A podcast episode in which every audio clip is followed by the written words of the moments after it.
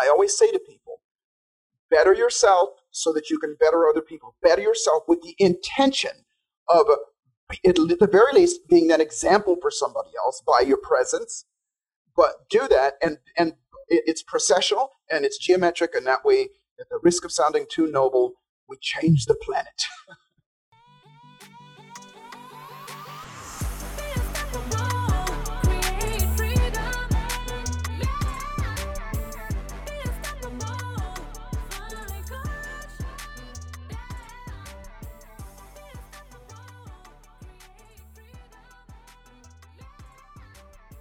Today, it's my great pleasure to have on the Unstoppable Woman podcast, Joseph McClendon III. Not only is Joseph a doctor of neuropsychology and an ultimate performance specialist, he's a longtime business partner with Tony Robbins, has started the Brain Revolution along with Dr. Daniel Amen, and is a great follower of the teachings of, wait for it, Napoleon Hill in Think and Grow Rich. He and I share that in common and have bonded about that many times over when I was on his podcast, The Cure for the Common Life. Listen in today as Joseph shares how his self-esteem was destroyed when three men tried to take his life because of the color of his skin, and what he did to build it back and become the world leader that he is today. This is the kind of stuff that you can apply and use yourself every day. So please listen in and learn. Hey, Joseph. I am super excited to have you on the show. You are not a woman, but you are unstoppable. And I know that you are going to be able to share with our audience a huge amount of good juju and just extraordinary knowledge based on your education, your background, your expertise, and all that you have done in this world. So I want to give you a big, hearty welcome. I'm super excited to have you here. Well, thank you. And I'm excited to be here as well. Thank you for having me on your podcast. And you're absolutely right. I am not a woman, although I came from a woman, and as we all did. And I'm thrilled to be here. Thank you for that wonderful introduction. And I'm always thrilled to be able to share the things that have been shared with me, Amira. As I know, you and I are kindred spirits in that way, because you're that way as well. I love it. I love it. So let's contextualize who you are and what you're about for our audience. So why don't you share with me a little bit about, tell me your origin story. Where did you come from? What were the big moments in your life that got you to where you are now? What's the before? What's the after? Well, as I said, I came from a woman, my mom, and I actually had a really good childhood. Compared to a lot of people that I had engagement with throughout my life, I had great parents. My father was in the military, the Air Force, so he was very, very strict. I hated it at the time, honestly, because he was like military.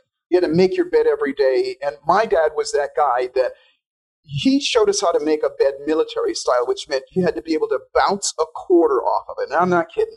And every day. And I hated it, and my sisters hated it as well. My mom was an accomplished opera singer, Juilliard graduate, and so they both understood discipline, rehearsal, practice, and all that stuff, and they instilled that in us. And I had a great childhood, but when I was 17 and a half, I was riding my motorcycle in a place called Bakersfield, California. And my motorcycle broke down, the chain came off, and I pulled into a gas station to fix it. And it was at that point my life changed, because three grown men tried to take my life because of the color of my skin.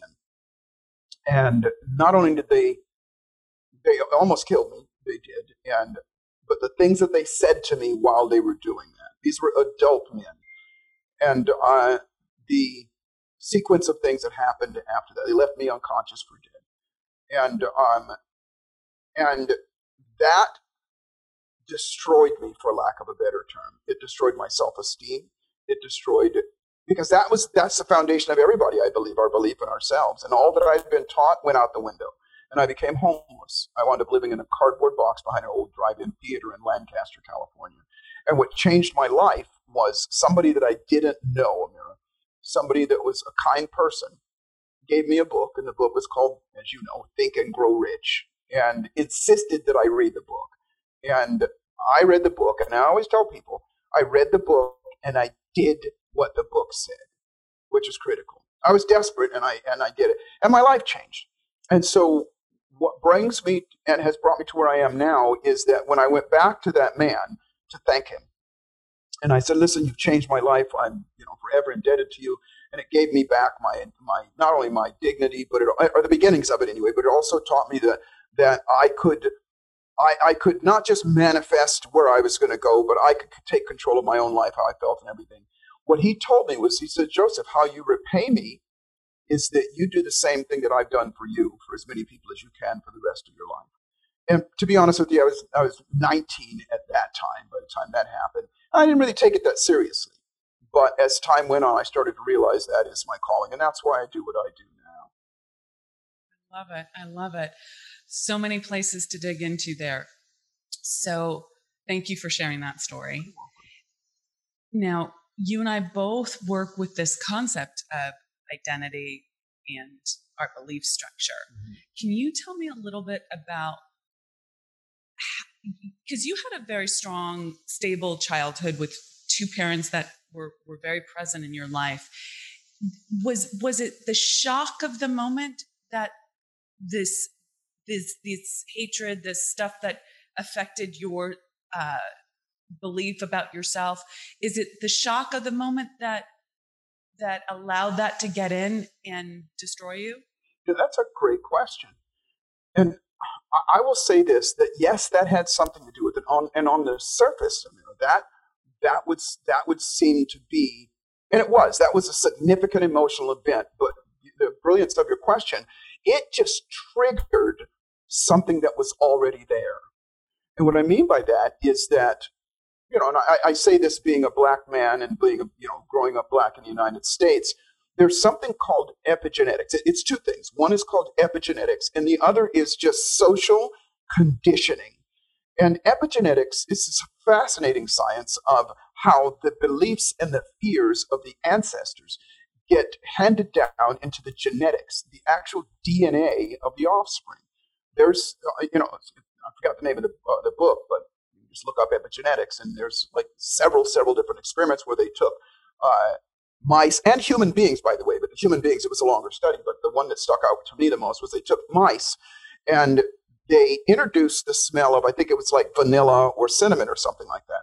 And every time they introduced the smell, they would shock the mouse. They would give the mouse some pain. Introduce the smell, shock the mouse over and over again until pretty soon, all they had to do was introduce the smell, and the mouse would go into shock. It would go into fear.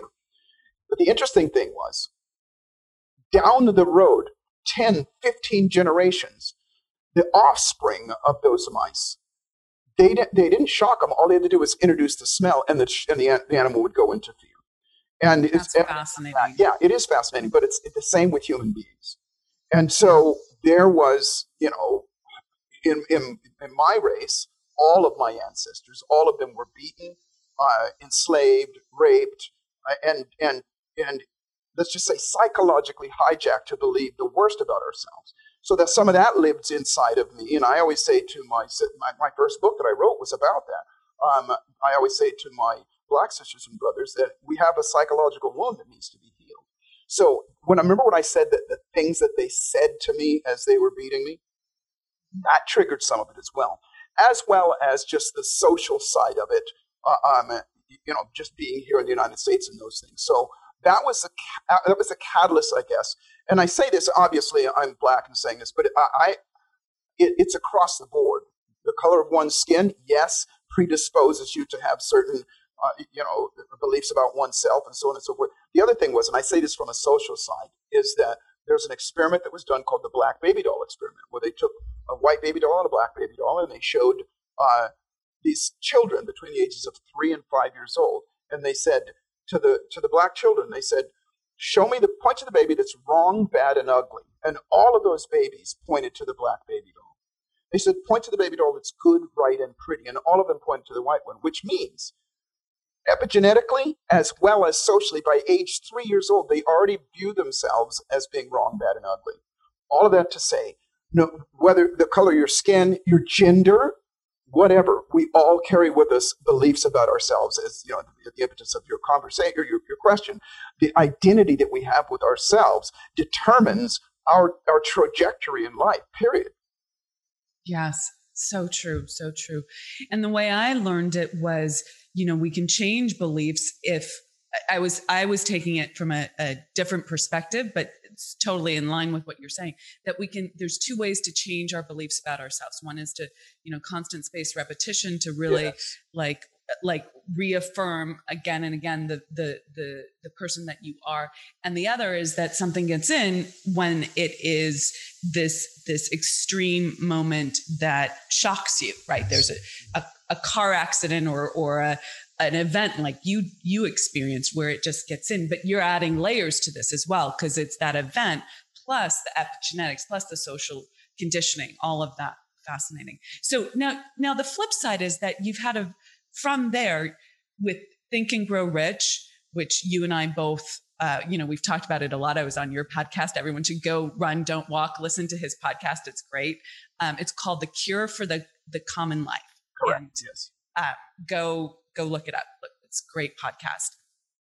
But the after story is you taught at UCLA, you've got a doctorate, you are now in personal development, you're on stage with Tony Robbins, right? Your life is like this great after story. So and I know that you have a deep, deep, deep knowledge of psychology. So can you talk to us about how you went from that experience, the Think and Grow Rich stuff, the psychology that you use to get to where you are now, and then how you've developed it from there? Because I know you put your own lens on it, your own methodology to this work, and are teaching people about that. I'd love for you to share that with our audience. Yeah, it's a series of things, but here's what I'll say for everybody. No matter your color, no matter your gender, no matter your stature in life, whatever it is, here's where we are. We start here. That old saying that the best time to plant a tree is 20 years ago, but the next best time is right now. So lose no more sleep or worry or any of that stuff on the past. And this saying, and everybody remember this saying, this made a difference in my life, and that is that it's never too late to have a happy childhood. I love that. I love that. You know, it took me into my 40s to like really get that. I want to have revisionist history and want to say that like I moved through that in my 30s. But, you know, really, it was, and I heard someone very much like what you said. I heard someone on a podcast say, you know what, like stop blaming your childhood for your life right now. You're 40, you're 50, you're 60. Come on already. And I was like, oh, you know, you're right. That's me. Okay. Got to own that. Yeah, anyway, it's a rude awakening for a lot of people. And as much as I can go back and say, okay, it was this, this, this, and this, I can honestly say change started to happen geometrically, not incrementally, geometrically. My life started to change very, very quickly, relatively, was the moment that I realized that I can't change the past, but I can certainly change how I feel about the past, which means it will change my future, which means, because I believe in process. I believe that process is progress. And so even, like I said, I did the exercises in the book. And they were simple, as you know, you review the book so brilliantly. Because a lot of people, as you know, they call it shelf help. They get that book, they read it once or some, they peruse it, and then they put it up on the shelf and they don't do it. I didn't. I sat down, and I've been a stickler for that. And it's what I teach. It's in every single book that I teach, every course that I teach. It's let's do exercises, let's do processes. And the processes were first for me to change my own identity. Now, at the time, I didn't know that that's what I was doing by doing those affirmations and doing things like that. But I realized that started to change, and I developed a fascination for the human brain and how it functions as pertains to how we behave. And I first started studying psychology. That was my master's in college that I started studying. And anybody that tells you that they study psychology because they want to help other people is only telling you a half-truth that they may not realize themselves. And that is, I knew intuitively that inside I needed to help myself. I need to fix myself, position, heal myself. Because that was another thing that my parents always taught me. Integrity means doing what you say, and virtue means being virtuous means to continue to do what you say. And so I've always lived by that. And so I always felt like if I'm going to teach somebody something, I better well have been doing it myself or at least taught somebody else. And so 100%. I started learning processes to change myself. And then I started learning processes to help other people as well to fulfill that promise that I made. I got certified in neurolinguistics and neuroassociative conditioning and hypnotherapy and gestalt therapy and everything. And then when I went for my doctorate, I will be straight up honest with you. Because I had been practicing, and I even had a practice in Los Angeles for many years before I even went after that, was I got that, and I'm almost ashamed to say this or embarrassed to say this, but I got it because I got tired of having to explain to people what neurolinguistics was, what neuroassociative and all that other stuff was, and the stigma that comes along with things of that nature. Because it's so much easier to say, yes, I'm a psychologist. Absolutely. So you were studying all of these other things and really mastering them and utilizing them concurrent to getting your doctorate, but it was like the doctorate that gave you the credibility, and then you could use these tools and this methodology that worked in sync with what you were learning in academia. Yeah, I will say that not as much as one would think. In other words, I had been teaching at UCLA way before that, and the professors that were in that alumni there, they'd had doctorates for years and years. Even my students were smarter than me in most cases. But what I realized was my methodology of producing change. I jokingly, seriously say that I'm definitely unorthodox in the way that I teach and go about getting the change, but I get results. And if you come into my office, you got a fear of dogs. Take a guess as what's going to be in my office. It's going to be a dog. And at the end of that hour, you're going to be fine. You're going to hold that dog. You're going to pet the dog, and your fear is going to be gone. And I'm going to give you something to do when you leave my presence that you can fortify it, and it grows geometrically and it becomes part of your nervous system. So talk to me about that, because I know you've worked in partnership with Tony Robbins. The first time I ran across you, you were on a stage in front of 8,000 people. And I know Tony's whole history was initially helping people cure their phobias, yes. Right? That was how he got going. And that sounds similar to how the example that you just shared. And I have a feeling it goes beyond just that. So can you tell me where, like, how the curing of phobias helps you with the other things that might not be, if someone's thinking, oh, well, I don't have a phobia, why should I be listening to this? The other things in our life that might be more subtle, like bad relationships or not being able to show up in your business or these subtle things that stop you. How do those two things connect? Yeah, well, phobia is the far end of the spectrum. But there's a low end called inactivity, procrastination, hesitation, fear of failure, fear of success. All of those things are the thieves of our dreams. And all of them can cause and do cause various levels of stagnation and paralyzation. In other words, if a person in their heart, they want to have a relationship, they yearn to have a business, they want to make more money, they want to have a better body, and they don't do what is necessary, it's plain and simple. There is some fear somewhere along that spectrum of phobia and mild inactivity or procrastination. There's something going on there. And it all comes down to not just recognizing what that fear is, which is always the first step, and not just taking it out, but replacing it with something that serves you. So in other words, I use the dog for an example. If you have a fear of dogs, you got to say, okay, well, what's it stopping you from doing?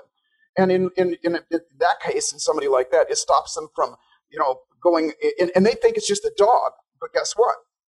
They procrastinate in other things in their lives. So it's processional and it's global, meaning, so if I can help them get over that fear of dogs, and replace it with something that dog actually triggers them to get excited and go towards it, then guess what? It's going to have a trickle-down effect on everything else that they do.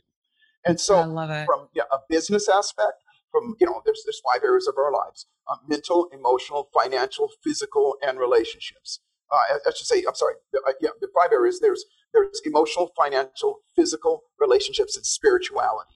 And all of those areas, if we find ourselves not at the very least in a dead run to getting what we want and enjoying ourselves and doing it, it's a telltale sign that there's some fear involved. So my job is to help you figure out what that fear is. And then number 2, help bring it to the surface, like bring the dog, and then eliminate it, and then replace it with something that serves you. And then attach that to your goals. Yeah, there's 2 things there that I want to follow up on.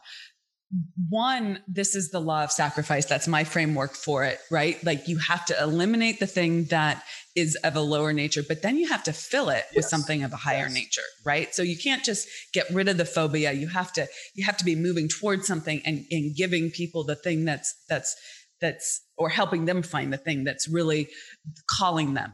Now the next thing that I want to point out there that I'd love your insight on is this idea, the way I've always been taught it, and what I tell my clients is you have to want it badly enough. You have to want what you want badly enough, and you can't let the fear stop you, right? The fear, your desire has to be greater than your fear.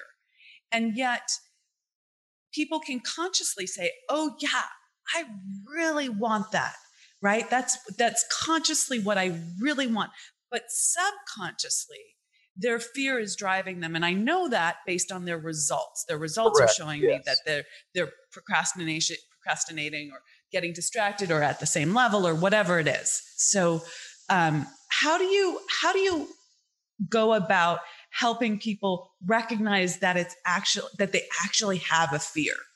Well, first getting them to recognize there is a difference between, because people come to people like yourself and me because they feel that they are not functioning at their optimum. They feel like they could, should, would do more. They want more out of themselves. They want more out of life and all those things. And they either look at a person like you and they say, here's a super, super successful, brilliant, gorgeous woman. And I want some of that as well.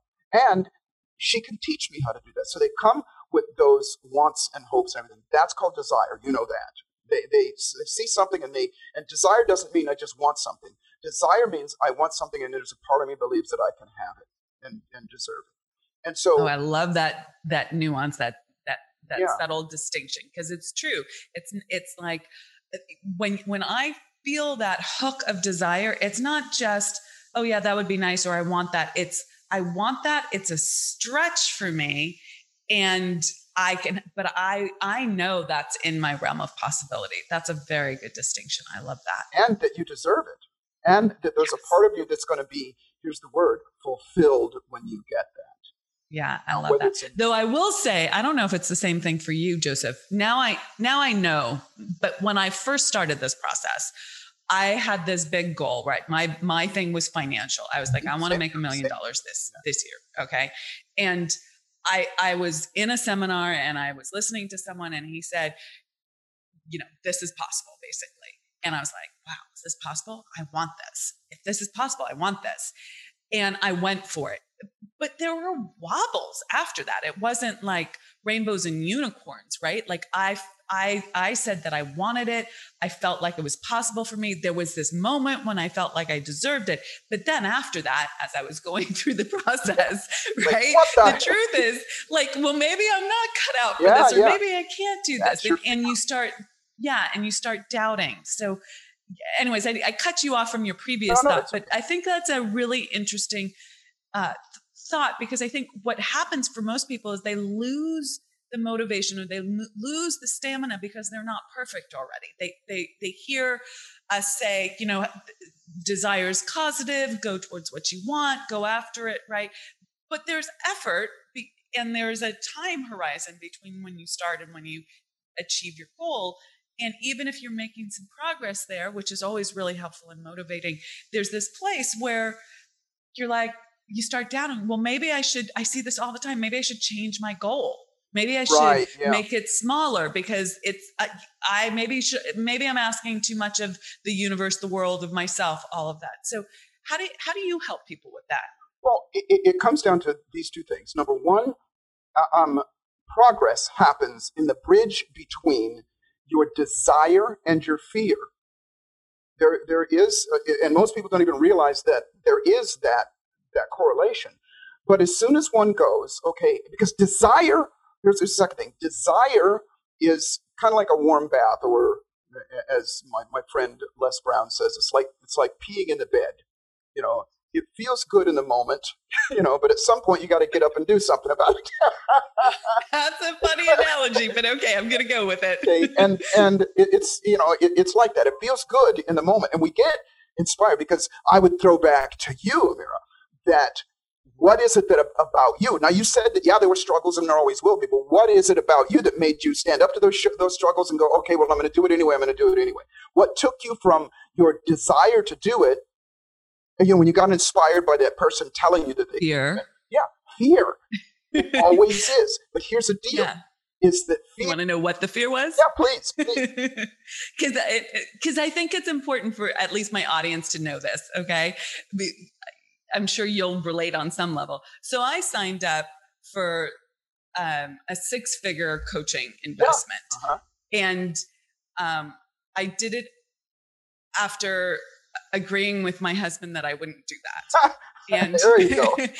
And when I signed on the dotted line, I was crying. I was like, it's not dripping out of my nose. Everything, like all the cells in my body were shaking. Yeah. But I also knew that I really wanted it. And so I broke a trust, and I'm not proud of that. I'm not proud of that part. I am proud because I was following what I knew was right for me. And in hindsight, it was absolutely the right decision. And my husband got over it when I started to make it, you know, a ton of money. He was like, oh, that was a great decision. But at the time I was like, I'm not going to get divorced over this. Like, I'm not going to lose that investment for myself. But even if I would think about possibly blowing it off for myself, I wasn't going to break that deeper level trust, which was, let's make good on this investment with my then husband. I was like, that I did not want to be someone who effed it up so badly. Right. And so that was the fear. Yeah, I'm not. And by the way, I'm not advocating this as a practice for people. No. But yeah. However, here's what I'll say. There's some distinctions in what you just said there, and that was brilliant. And that is the distinction between what people call fear. Fear is a warning to pay attention. Fear is not designed to paralyze us, because you made a distinction. You actually turned your fear into purpose. You've turned your fear into the carrot on the stick. You turned your fear into your reason why. And that's the bridge. See, when people realize that, oh, yeah, I am afraid. Because there are a lot of people, the ego gets in the way. It's not, no, I'm not afraid. It's just that, you know, I got big bones or you know, my whatever excuse comes along. Okay, that is negating that bridge. And what you did was you said, okay, this is what I want. That's my desire. And then you had a fear. But your fear was not disappointing your husband or going back on that, or even, you know, losing your marriage over that. Your fear was not moving from what you knew you were to what you knew you wanted. Your fear was failure. Fear, like I said, fear of success, fear of failure, procrastination, hesitation. Those are all the thieves of our dreams.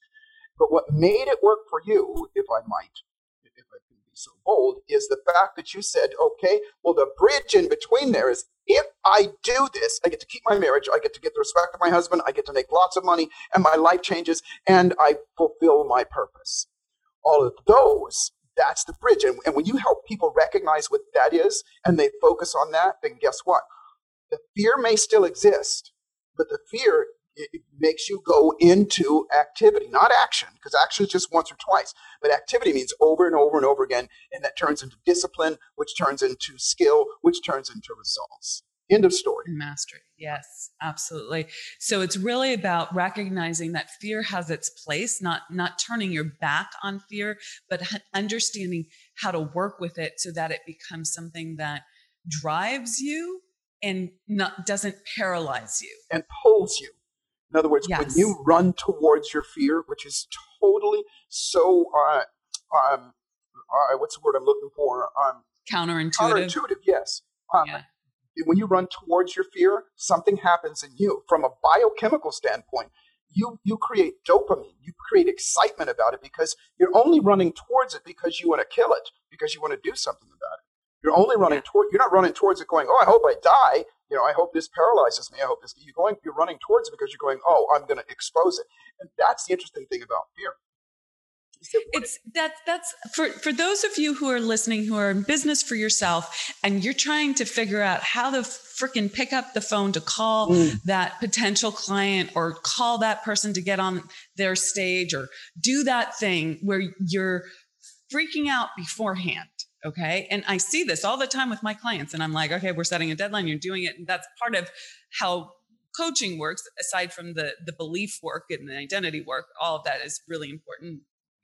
Business models. There's so much to it, but the pain of not doing it, the paralysis of being in the fear and not taking the action is 1,000 times worse than taking the action because you're moving towards the fear and you get that dopamine hit. And inevitably my clients will say to me, oh, that wasn't so bad after all. Exactly. And like, right. And like, that was kind of fun. And oh my goodness.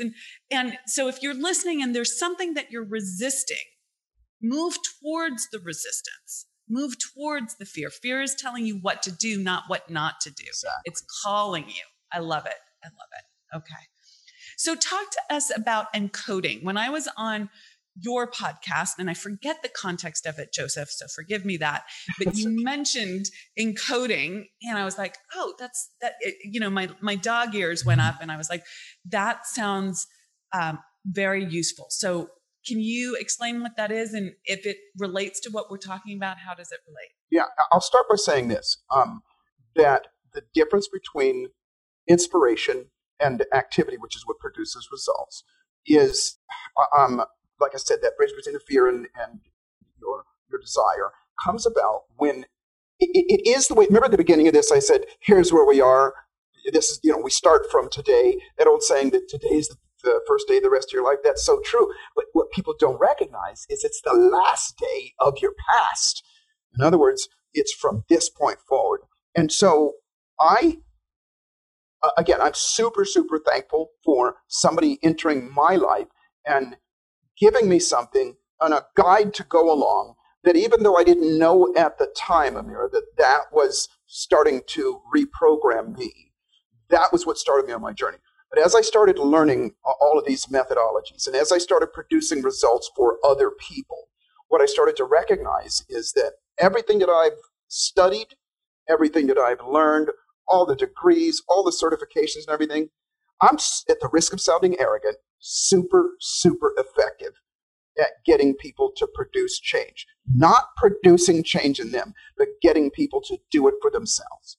Because the truth of the matter is, as a coach, as a mentor, as a teacher, and all those things, I'm only in front of them for an hour, hour and a half, whatever, and then I'm gone. And the rest of the time, it's them with themselves. And so what I learned is this. With all of this, I will honestly say my success in my own life, my own personal success, but more importantly, the success that I've been able to produce for other people, help them produce for themselves, all comes down to a set of processes, skills, and methodologies that get them to reprogram themselves. And so all of the things that I know, I only use a handful of them, quite honestly. With all of the, like I said, hypnotherapy, neurolinguistics, neurosocial conditioning, all of those things, even the, all of the things that I've learned, it's like the apps on your phone. I don't know how many apps you have. I got 60 or so, but how many do you actually use? It's consistently. Those other ones are great, and you can go get them when you need them.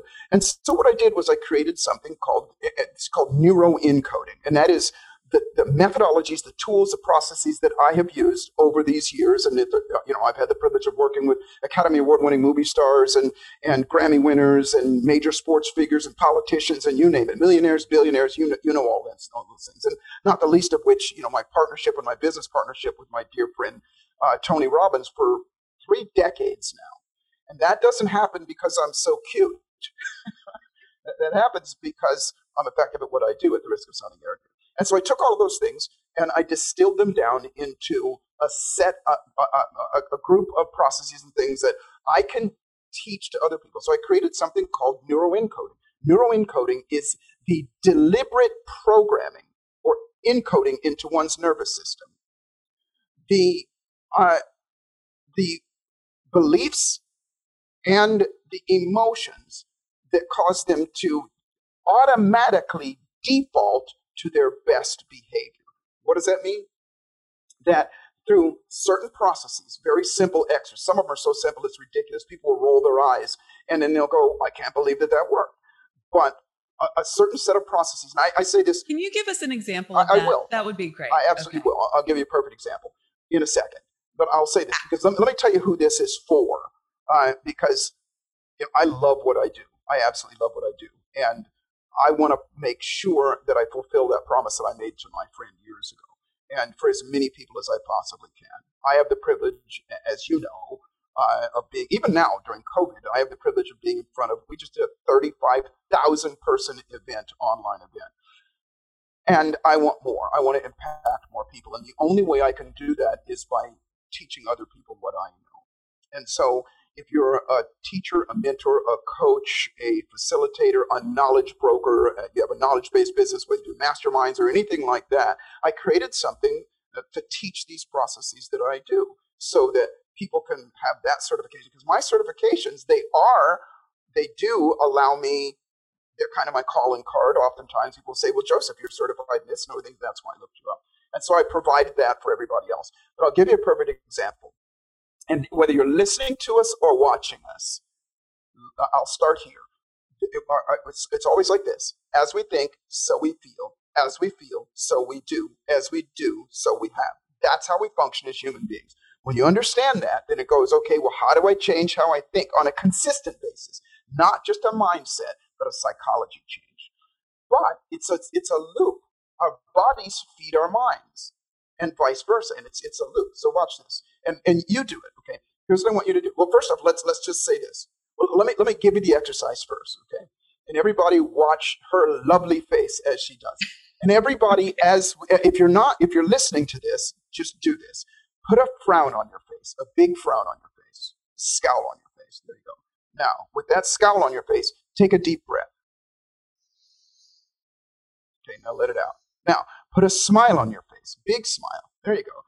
That big smile on your face. Now take a deep breath. Now, you can see it in her, but let's see. Which one did you get the deeper breath? Oh, my God, by like 20 times. Yeah, it's the smile on my face.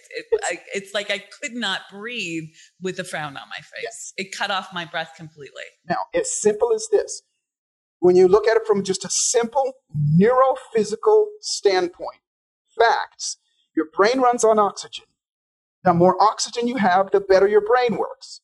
The more oxygen you have, the more optimistic you are. Optimistic, in my explanation, is you have more options. You see, when you're pessimistic, you got 2 options, fight or flight. It's your sympathetic nervous system. When you're optimistic, you got lots of different options. And you can then see opportunities. I think yes. You should build that into your talk also, that it's not just options, but you see opportunities. When you're in a negative headspace, man, it's like doom and gloom. Everything's cut off. This is the way it's going to be forever. You're in this little narrow thinking, and you're not seeing everything that's here right now, waiting for you to take action on. So being optimistic is like you see the opportunities, and you then know that you have options, right? All of these things. Yes, and it's sequential, meaning that's just one thing that you're looking at, but the process of encoding is to encode yourself these 3 things. I always say this, psychology is different than mindset. Mindset implies that you have a certain set of thoughts about a certain thing, about money, about your weight or your physical body or anything like that. You got a certain set of thoughts, but you got to ask what makes you believe those thoughts, what makes you keep those thoughts, and it comes down to your psychology. And your psychology are the constant conscious and unconscious thoughts that we have about these three things: ourselves, meaning our identity; other people, meaning other individuals around us or in our lives; and then situations and circumstances, like environment. And so one of the things that we do in neuroencoding is to encode into yourself. So it's, remember, it's a default that when it comes to you, when you think about you, you think, I'm a badass, I'm amazing, I deserve this, I'm off the charts. Not from an arrogant standpoint, but just like a baby. I just made a video about this on Instagram today, and that is this. Every baby comes into this world knowing that they are the bomb. They never question it. They go, I'm hungry, so somebody come give me some food, and I deserve it. At 4 in the morning. At 4 in the morning. And that's the certainty that they have. And so the revolution, people, because I have this thing called the Brain Revolution, and it's not revolting, it is revolving, going back to that mindset that you had as a child.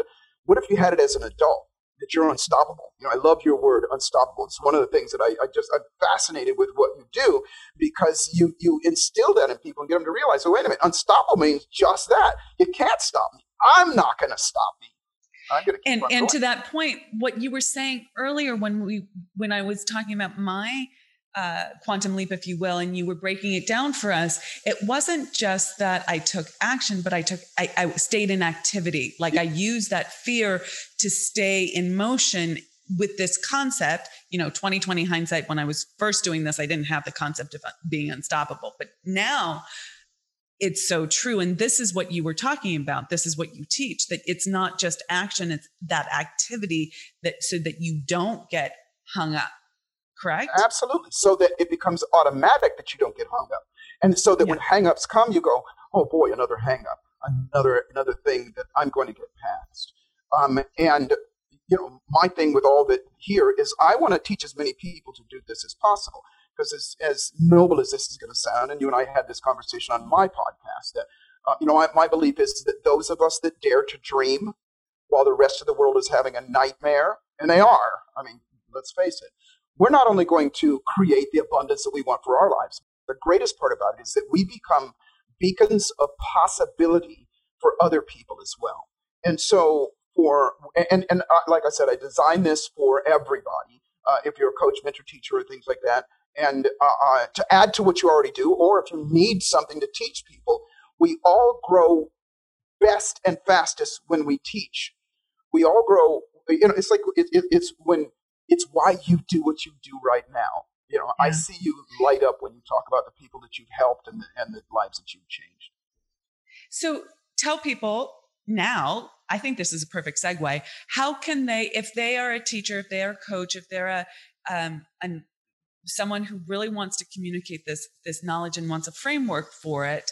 And would you also say it's for people who want to learn this to help themselves? Yes, absolutely. We designed it exactly for that, for teachers, mentors, coaches, and for everybody. If you want to make a change in yourself, of course. Yeah. I think that's always, personally, I think that's always the place to start with new material, is like work it for yourself. That's that integrity piece that you were talking about earlier, like make sure it works for you and then go and teach it. So where can people find this and find you and find out more about learning from you? Well, first off, I want to expand on what you just said there, because that's the absolute truth. You cannot go through this course without doing it to yourself first. It is a must. And we actually follow with you and go along with it, because it is that integrity piece, or I say, physician, heal thyself. Don't go try to learn how to lose weight from somebody that's severely overweight or obese. It doesn't mean that they have to have, that they've lost all the weight, but they at least should be on the journey and getting some results. So the integrity is really important. So you have to do that. And so right now I created something, and I say to everybody, don't take my word for it. Don't take Amira's word for it. Go get it for yourself. And so we created something that we call the Brain Revolution, which, by the way, I can't believe I'm talking about him. My business partner right now in launching this is a Dr. Daniel Amen. And Dr. Amen, oh yeah, look at you. Yeah, he's amazing. I love him. For those of you who are listening to the podcast and not watching this on YouTube, I just got this huge smile on my face because I, you know, the part of me that geeks out on the science stuff, really, like, I'm like, wow, you can scan people's brains and you know exactly what's going on. Anyways, I think he's fascinating and amazing. And I've done those brain scans and I just think the world of He and I were actually launching this because he is the hardware. In other words, in case you don't know who he is, in my opinion, the world's greatest and best with brain scans. In other words, he literally can scan your brain and tell you what's going on, and I'm living proof of it. So he's the hardware. He'll tell you what's going on inside your brain and how what we can do to change it and make it better. And then I'm the software. In other words, I'm the software and the programming side. In other words, to program yourself. I always use the word default, so that you default to your best self, so that without you having to do something to you, make your move or put yourself in state or something like that, you automatically default to that place that says that you have that certainty, that you go, of course I can do this, of course I want to do it. We automatically default to that bridge that you had in between there that says, I'm going to do this because I'm going to enhance my marriage, I'm going to make a lot of money, I'm going to get this, all those things. That is your default with your options. And so we created something called the Brain Revolution, and it's happening right now. And you can go there. There's two ways you can get there. Somewhere, one is called the go to brainrevolution.com, or you can go to my Instagram, which is I am Joseph McClendon, and click on my profile, and that link is there as well. But what it is we're going to do a summit, and it's absolutely free, by the way. And the summit is, we're going to teach all about it. I'm actually going to teach you some skills, and so is Dr. Amen going to teach you some skills on the summit. You can go there now and register for it. I think it's April the 10th coming up, and you know, as podcasts go, maybe people are listening to this afterwards, but you can just go to Brain Revolution and you can get this information. And what my promise to everybody is this: I call it tell, show, try, do. And what that means is great if I can inspire you and motivate you, but like I said about what you do in the bed, that'll last. That's like a warm bath. It's going to wear off, and if you do nothing about the underlying fear or challenge that's going on underneath, it will resurface. That's where procrastination, hesitation, fear, failure, all that stuff comes up. And so I'm going to show you skills of, at the very least, number one, being able to discover what your fear is. Number two is to interrupt that pattern and create a chasm, a scotoma, a blank spot in between. And then thirdly, fill it up with something that is going to serve you. We're going to teach you a skill. We're going to do it together, and then you'll have it that you can do on your own. And then the program is designed to give you all the information that you need, so that for wherever you are, and I love that you added that. If you're a person that, hey, I'm not a teacher, I'm not a mentor, which everybody is, by the way, if you have kids or if you have friends or anything like that, you are. But that's not your profession. Use this for yourself. But if you are, if you're a therapist, if you're a coach, mentor, teacher, anything like that, this is such a great thing to add to your repertoire, if you will, to produce major results. So let me ask you a question on that. By the way, I personally agree that we are all teachers and that we're all here to share and grow. However, I have a little an edge to walk with you on that one. Okay. So, do you think everyone wants to change? That everyone actually is motivated and has the desire to become more? Now, I'm going to expound on that a little bit.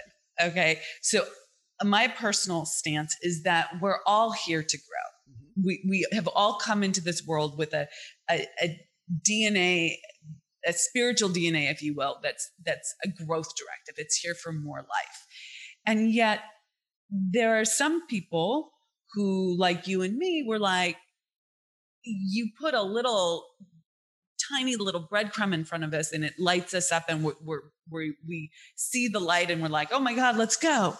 And then I run into people who say that they want things, but they don't actually have what, at least evidence-wise from their results and how they respond to new information, show that they actually do have a big desire to change and grow. So that was a lot of context. I think they do underneath a lot of programming, but it's maybe it's suppressed, maybe it's it hasn't been fertilized and given life, so that they don't know what to do with that. What is your take on that? It depends on the individual, and in general, you're absolutely right. Everybody, it's in our DNA. Listen, a sperm cell doesn't want to remain a sperm cell. There's something inside of it that says, I want more. The egg doesn't want to remain an egg. There's something inside of it that makes it leave the cluster and go finds its place and wait and do what it takes to attract that sperm cell. It's in every single spark of every single cell to change and to be more than we are. And that's biography, right? Biology right there, period, bottom line. And so it never goes away. But you hit the nail on the head with when you said programming and input and all the things that we talked about before at the beginning of this, that whatever happened to us up until this point has happened to us and made us who we are. We all have fears. We all do. The difference is what you do about that fear. What you do about that fear will determine what you will continue to do about that fear. My friend Sid Jacobson, who is one of the world-renowned greatest NLP, neuro-linguistic programming teacher, he says something that is just brilliant. And he says, people don't do things out of intelligence or out of preference. They do it out of familiarity. So the more you do something, repetition, the more you do something, the more you will. The more you do the good stuff, the more you're going to want to do it. The more you do the bad stuff, if you sit around on the couch and watch Netflix, that's what you get used to doing. If you eat a bunch of cookies all day long, then that's what you get used to doing. From a biophysical standpoint, from a psychological standpoint, it's all going to add up, and that'll be your norm. But what we bring to the table, a person like yourself and myself, is not just examples of possibility, but we bring tangible methodology to break that cycle. And breaking the cycle is one thing, but if you don't replace it with something, if you don't replace it with something that makes you go towards that thing and you don't condition it so that that becomes the norm, then it will come back.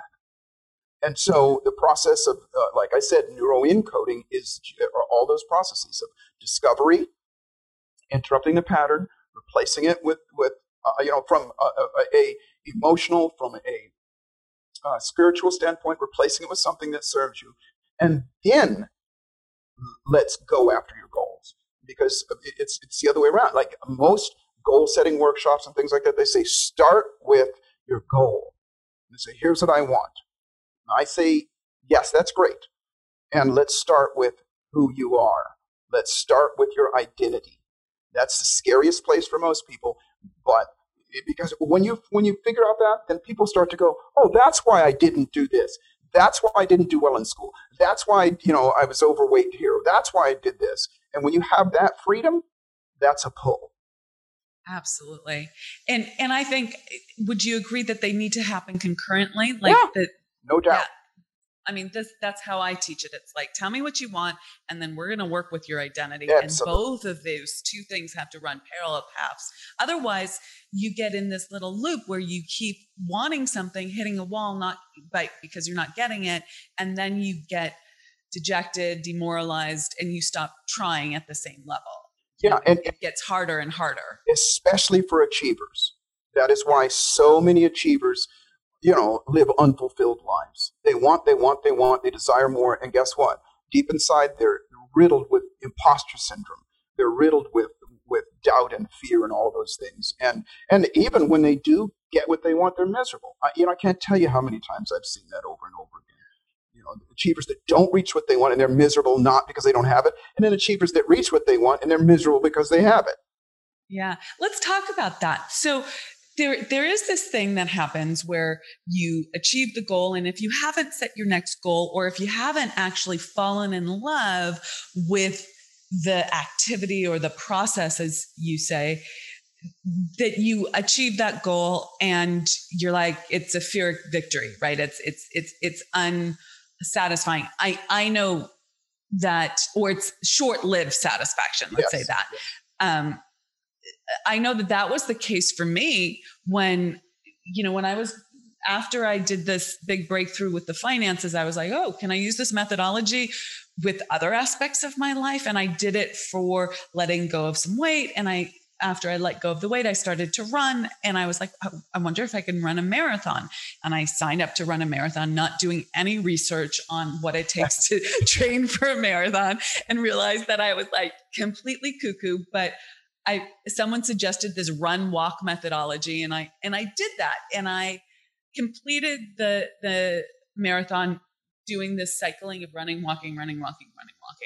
And I was super proud of myself because I went from being basically a couch potato, not being like Miss Athletic. Like my parents growing up, they were like, let's read the newspaper. What do you mean you want to ride a bike? You know, like it was an academic world, not an athletic world. Right. And so that was my identity. Look, I'm still reinforcing it. I need to not do that. But that was my old identity, was not athletic. So this was a big deal to take that action to achieve that. And then after you run a marathon, and I had trained and I had done 23 miles like 2 or 3 weeks before I ran it. And so you take some time off, but I didn't set a new goal. Right. And afterwards I was a little like, oh, okay. Now, like not motivated to stay in the habit of being an athlete, being that new identity. It was just about having achieved that. And I thought, oh, that's interesting. Look at that. Because in my business, I'm wired differently, yeah, and I'm always setting new goals. And I was able to do it to an extent with running the marathon, but not as deeply as with the business. So what say you to that? Well, first off, you actually answered the question yourself, and maybe not knew it, and that is this. You had something that I call the achiever's fatal flaw syndrome, and that is this. Achievers are never satisfied. And if you ask them, when are you satisfied? They go, I'll never be satisfied till I get my goal. Well, that's telling me you're probably not going to get your goal, and B, you're going to be miserable on the journey. Because here's what achievers do. Achievers, when they go after something, inevitably they're going to hit hardships. Inevitably, they're not going to succeed the first time. And when they do, and when they don't succeed, then guess what? They give themselves pain. I got to work harder. I didn't do good enough. There's something wrong with me. All that stuff. That's obvious. You don't want to do that because that's obviously beating yourself up. But here's the flaw, and that is this. When they do achieve, even if they didn't succeed the first time, they don't celebrate. They don't celebrate even with their I don't call them failures, but not succeeding the first time. And I'll give you the example. A baby, for the very first time, turns around to its mother and father, its parents, and goes, Ma. The parents never go, you're an idiot. The word is mother. I can't believe how stupid you are. Other babies say mother. Michael down the street, he's 6 months younger than you, and he says mother. Ma, come on. They don't do that. They go crazy. They go, Ma, this is your first word. And they reward the baby. They praise the baby. And so every step along the way, we're praising ourselves. So, okay, so I'm going to play little devil's advocate. All right, come on. You don't scare me. Come on. So when I went from not being able to run to the corner to being able to run to the corner, I celebrated. And then I ran my first mile and I celebrated. Then I ran my second mile and I celebrated. And then I ran, 7 miles, 10 miles, whatever it was. I would celebrate along the way. It would be like a celebration, and then okay, what's the next thing? Yes.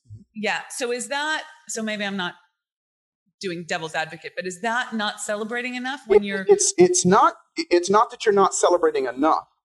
It is what I started off saying, is that not being satisfied. In other words, if you satisfaction doesn't mean I'm done. Satisfaction means I get to feel good about what I've accomplished now. And if that's all I did, I feel good about that. That is so awesome. And there's a huge difference. When you're making love, you don't go, okay, I'm going to get satisfied from this, or I'm going to satisfy myself or whatever, and I'm done. I don't need to do this anymore. You're going, you always want more. You always want more. Okay? Yeah. And so from that celebration and satisfaction comes the impetus to do more. And it makes you go, okay, well, I get to do this next thing because I get to get the same feeling when I get my next milestone, and I get the same thing. And then what happens is that you become conditioned. Remember, we do things out of repetition. We do things out of familiarity. You become the carrot. You give yourself that carrot on the stick. And so you start going towards no matter what, even if I fail, even if I don't succeed at it, I still get to feel good because I'm a badass. And you get to go self to self for progress. So I think you just answered something for me. So when I celebrated getting to the corner, right, and the first mile and the second mile and the third mile and the 7th mile, all of that, I celebrated like this much. Mm-hmm. There you go. Okay. That's the issue, right? So when I finished the marathon, even though I was proud of myself and I had accomplished this thing and I was like, yay, I celebrated this much, right? But I didn't then have a plan for what came after. So I think what you're saying is I wasn't fully like really in the celebration. Are you saying that? Or yes. Reading between the lines. Absolutely. Okay. Spot on. You're brilliant. Because that is the key. Celebrate like you want. You know, in the course, the neuroencoding course, I tell a story about how I worked with a Olympic runner, and even when he didn't succeed, I had him celebrate like he won the gold medal. And guess what? He went on to win the medal. And that's what he wasn't doing before. He'd give a little bit of celebration, and it depends on how you celebrate as well. You know how I mean? Shake that ass, do whatever it takes, how you celebrate, but fully celebrate and recognize that you are satisfied. Satisfied means you feel good in that moment. Oh, yeah, that was wonderful. Now, so is this also about like that your subconscious doesn't know the difference between what you're imagining and what's real? So, okay, got it. So it's, you know, you may not have won that race, right? To the Olympic athlete, but you're going to celebrate in your mind so that your subconscious catches up to speed and goes, oh, we have to create this. We have to make this happen because this has already happened. And that now I'm not in integrity with myself. Very well put. Very well put. Because it becomes real. Your brain can't tell the difference between what's real and what's not when you vividly imagine it. So vividly imagine your ass off constantly. Yeah. Yeah. Okay. That's fantastic. Okay. So any last words that you would like to leave our listeners with? This has been so good. No, there is. A couple things. First off, please join me at the Brain Revolution. And I have lots of free resources there right now. Go get them and you'll learn more about myself, my business partners, and so on and so forth. Some stuff that you can use right now to make a difference in your life. Join me there. And the last thing I'll say is this, that life is exactly what you dare to make it. And fortune favors the bold. And there's no better example or phrase that I could use for being bold than unstoppable. It's what I love about you and what you do and the lives that you've changed. And I say to everybody that's listening, get it for yourself so that you can give it to other people as well. Our lives are defined by what we give, not what we get. But that cybernetic loop is what we give is what we get as well. So, you know, get out there and teach it. You don't have to give me credit for it or Amira credit for it, but get it and go out there and teach to other people. It is a lucrative field, meaning there's a lot of money in it, especially right now, especially for people that are information brokers or, you know, masterminds and coaches and mentors. But it's also I will say that we're on this planet to give and to care and to be kind to other people as well. And the biggest gift that you can give to somebody else is their own beautiful psychology. I love that. And if you work it yourself and change your own psychology, you're giving that gift to every single person you interact with. Oh, so it's a gift, girl. Yeah. Right? Like it is, it's like, even if you never like formally taught it to someone, if you change how you're showing up in this world, then everyone is affected by it. Your kids, your life partner, the people in the grocery store, the people at the gas station, it doesn't matter. Your clients, everyone, there's a follow-on effect that is huge because you're no longer in self-limitation. You are now showing up fully in this world. So let me just say one last thing. I promise I'll shut up after that because you just said something that was just magnificent. And that is this, that yes, see, I come from a scientific background as well. I'm a scientist. You know, when I taught at UCLA, I had to prove everything that I taught because I taught to engineers, and they're the smartest people on the planet. And so everything that I'm about to say is provable. And if you don't believe me, go on YouTube University and look it up. Here's proof of what you just said is true, that we impact people just with our presence. We've all had this kind of situation. We were sitting in our car, the windows are rolled up, we're listening to our jams, you know, and all of a sudden we feel somebody looking at us. And we look over and there they are looking at us. Or we maybe are sitting in our car, same situation, and we see maybe an attractive person or an interesting person. We look at that person and they feel us looking at them. What happens is when we put our attention and intention outside of ourselves and onto something else or someone else, four biochemical, energetic, provable things happen. Number one, our electromagnetic energy expands. Don't believe me? Go look on YouTube. Look up something called Kirlian photography. It'll show your energy growing. The second thing that happens, they feel it. That's why they catch you. The third thing that happens is their electromagnetic energy grows. And the fourth thing that happens is you become magnetized towards each other. That person becomes closer to you. You have more connection. I got chills when I just said that. And so what happens is I always say to people, better yourself so that you can better other people. Better yourself with the intention of, at the very least, being that example for somebody else by your presence. But do that, and it's processional, and it's geometric, and that way, at the risk of sounding too noble, we change the planet.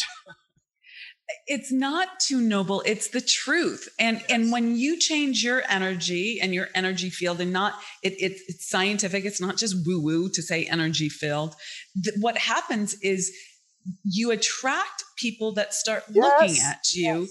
And then they, if they're open to it, are open to the expansion and the change and the communication that you're putting out there non-verbally even in this world. It's so powerful. It's absolutely huge. So I just want to thank you, Joseph, for coming on the show, using me as your guinea pig and, you know, showing people how simple these techniques can be, yet how powerful they are. Like, it's not complicated, but you actually have to be present and questioning and engaged and willing to be someone who learns.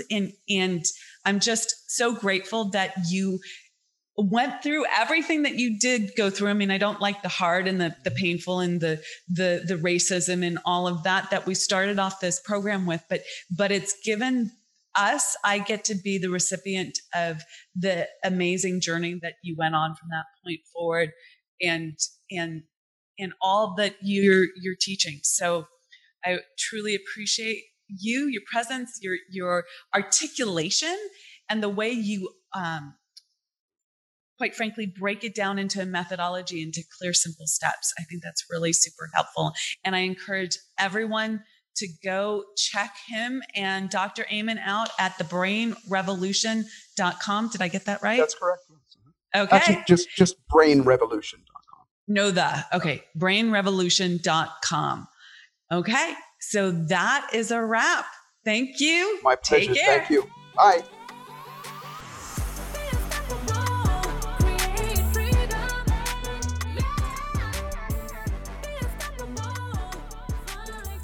Every day, I get some sort of text, post, or email from a client saying how happy and grateful they are for the money that's coming in, the breakthrough that's occurred, or how they can't believe how quickly all the manifestation and goal achievement has happened. I'd love to share the secret sauce with you as well. Join us at the Unstoppable Woman Income Breakthrough Summit. Learn more and grab your ticket at theunstoppablewoman.com/summit.